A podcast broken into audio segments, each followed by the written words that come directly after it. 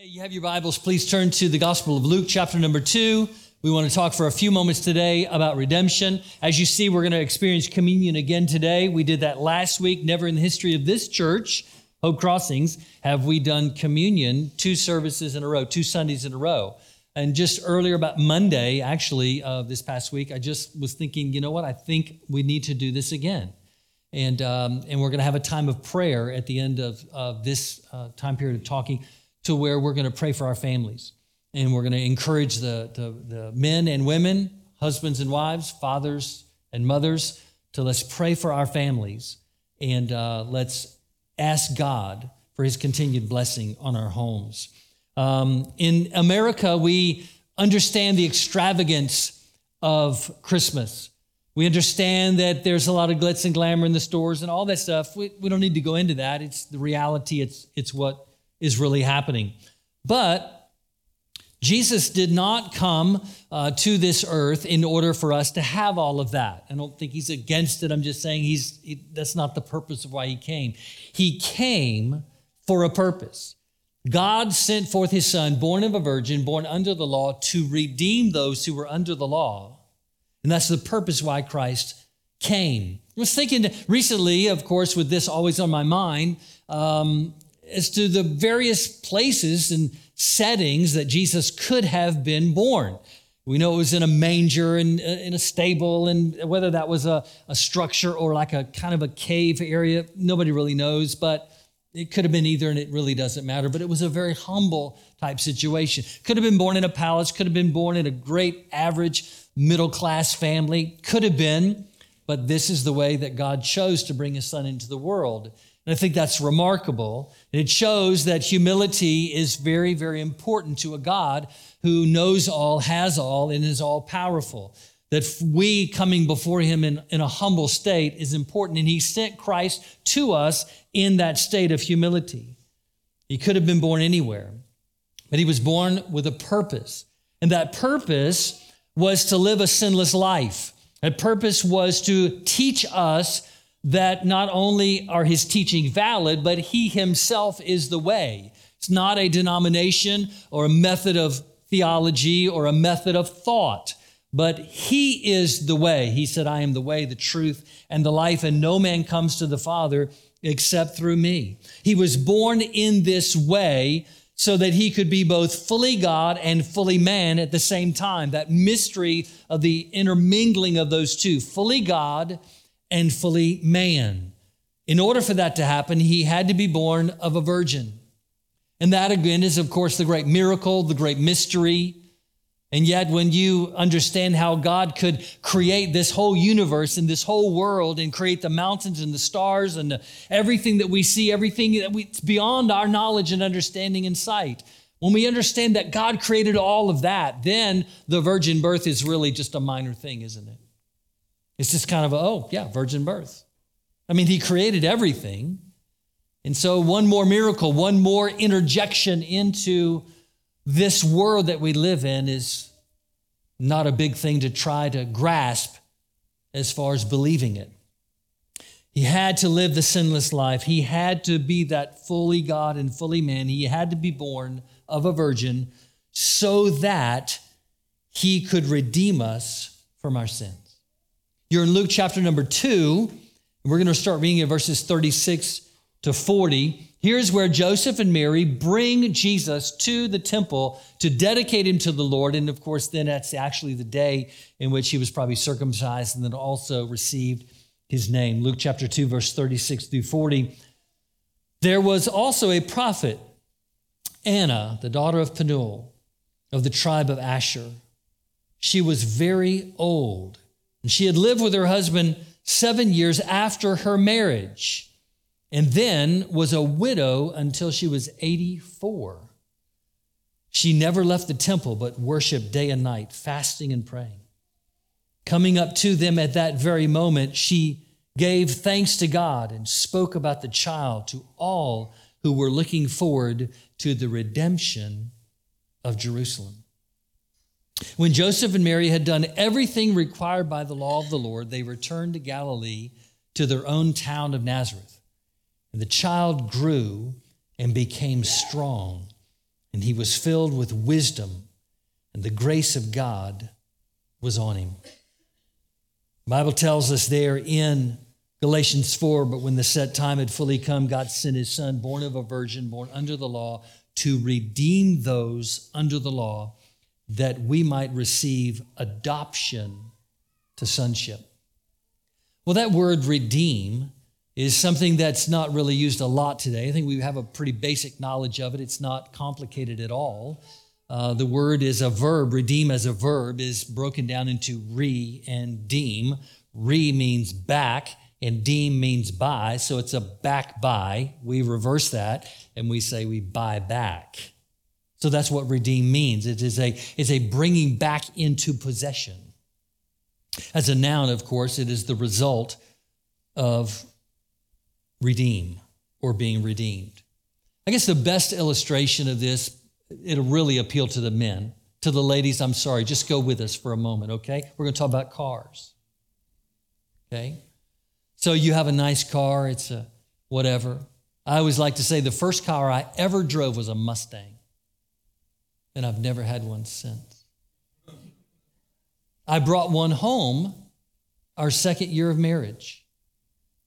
We had maybe $20 in the bank. It was a brand new Mustang. God is with us, honey. We can do this. So glad I married a godly woman. She said, Take that back right now. First car I ever drove, I was 10 years old. It was, a, I think it was a 65 Mustang, three speed. Almost went into the ditch, almost. Well, we saved it. Let's say you have a Mustang and say it's beautiful, say it's wonderful, it's just fabulous, it's brand new. You have it a couple of years, you baby it. You change the, the, the, tires, you change the oil, you change the filters, you change everything right when it's supposed to happen. It's beautiful, it's awesome, it's amazing, and it's stolen is stolen by some jerk, right? Oh, I'm sorry, I'm not allowed to say jerk in church. I'm sorry. Okay, just offended everybody.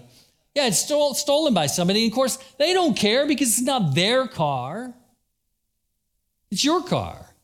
And they obviously don't care about you because they stole your car. And so they abuse it. They don't change the oil, they don't change the filters, they don't change anything, they don't wash it, they don't oil, they don't, nothing. They have it a couple of years, and finally they just abandon it and somebody finds it and they trace it down, they go, hey, that, that belongs to, you know, Mark Northcutt. They call you up and say, hey, we got your car. Said, what are you talking about? Yeah, that Mustang. You have my Mustang? Yes. Do you want it back? Yes. Well, you have to pay some fees to get it back. I gotta, I gotta buy my car again? This actually happened to me. It was not a Mustang. I sold the car to somebody and they never registered. And by six months later, they call me up and says, Hey, we got your car. I said, What car are you talking about? That Jeep. I said, No, I sold that. Not mine. Well, do you want it back? I said, It's not mine. So, well, if you want it back, you got to pay a fee. I never knew that. You had to pay a fee to get your own car back. So you got to pay a fee to get your Mustang back. So what do you do? you pay the fee. Then what do you have to do at that point? You're going to have to restore that car. You have bought it back. It is now back into your possession. You have redeemed it with the money. Now it's back in your possession. It's back in your garage. You have the key. But it doesn't look like what it used to look like. It's beat up. The upholstery's messed up. The paint. It's bad. So now what do you do? You begin the process of restoration. You begin the process of saying, okay, what am I going to tackle first? What am I going to do first? What am I going to do second? What am I going to do third? What can I afford? We're going to put some money into this thing. And your wife's going, oh, yes, hallelujah. So then you start redeeming it, that you start restoring it. You have redeemed it, now you're restoring it. That's what God does for us. He says, Well, it was, it was beautiful and perfect in the Garden of Eden, but wow, somebody stole you away. You went in the wrong direction, and there was sin affected your life, and sin kept beating you up. And you don't look like, act like, think like, talk like, live like you used to in the Garden of Eden. But that's okay. I still love you. That's okay. I still want you. That's okay. I am paying the price to get you back. And the price was Jesus Christ hanging on the cross. The price was Jesus shedding his blood for the redemption of our lives. Because sin must be paid for. Sin must be paid for. The Bible tells us that the blood of bulls and goats could never eradicate our sin. It would put off the sin. It would keep putting off the sin and putting off the sin.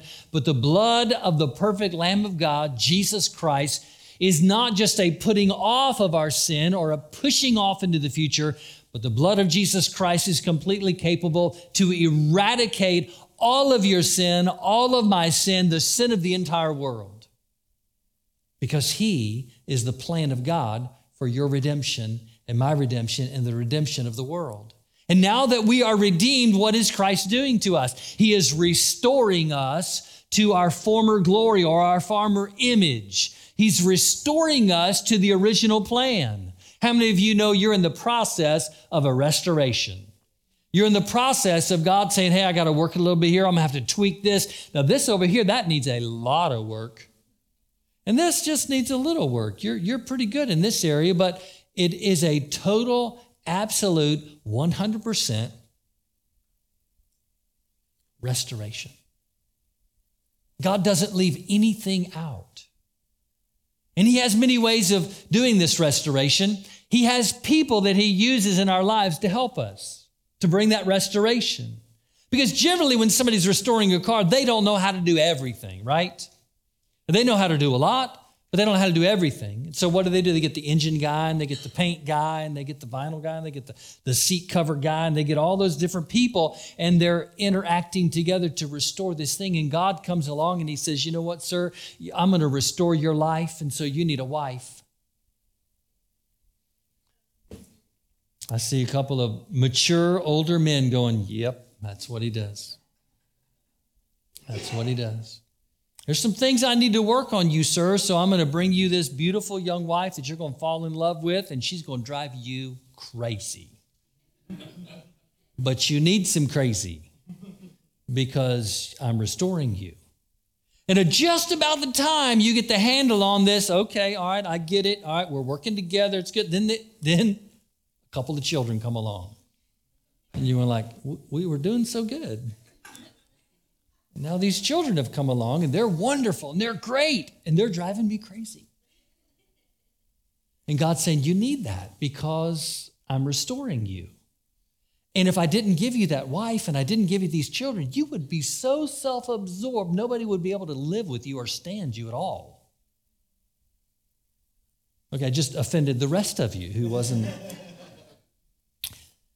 Our human nature says it's about me. Our human nature says, come on, it's all about me. It's all about me. And God's saying, yeah, I am restoring you so that you can be a giver, that you can be a prayer warrior, so that you can be a mighty warrior to stand up for someone other than the big you. Because I got a plan for you.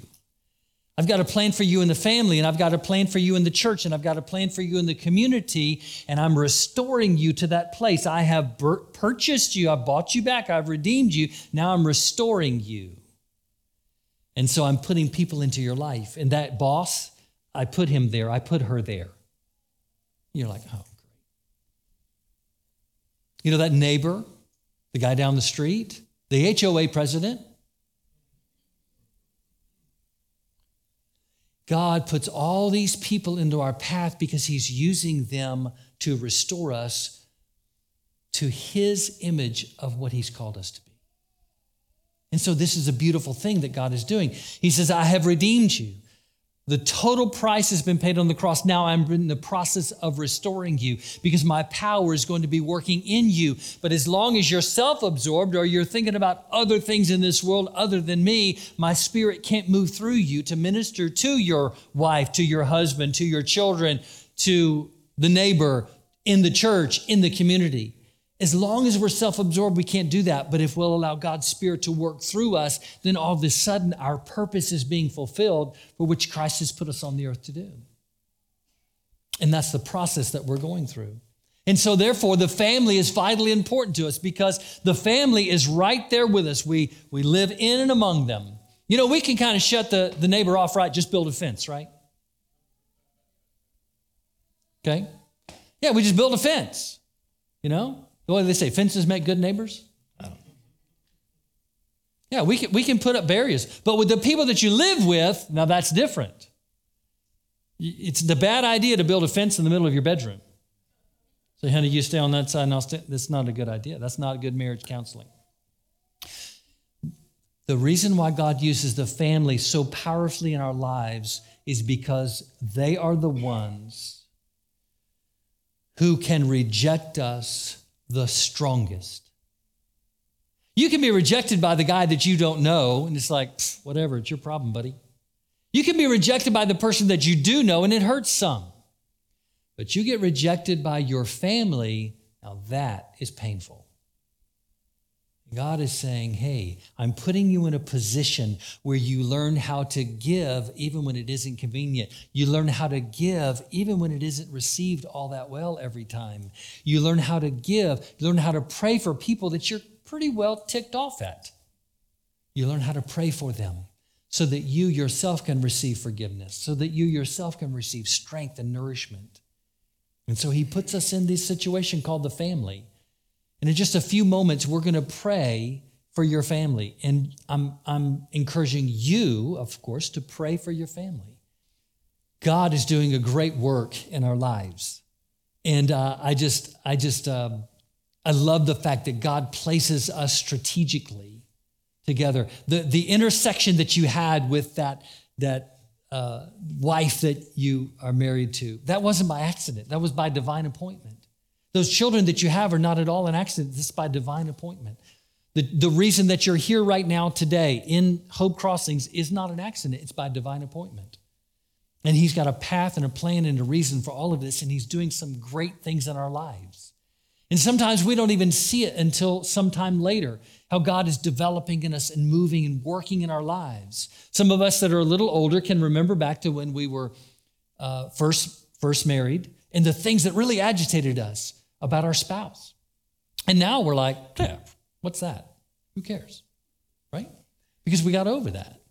We understood how to get over things, we understood how to be restored. Yeah, I remember, I think it was 1978, there was a, a, a husband and wife duo called Peaches and Herb. Come on, how many of you remember? Peaches and Herb, 1978 hit song Reunited. That's a good makeup song. Reunited because feels so good. Reunited because we understood that this love is, come on. I thought I could lure somebody into that, but nobody bit that bait.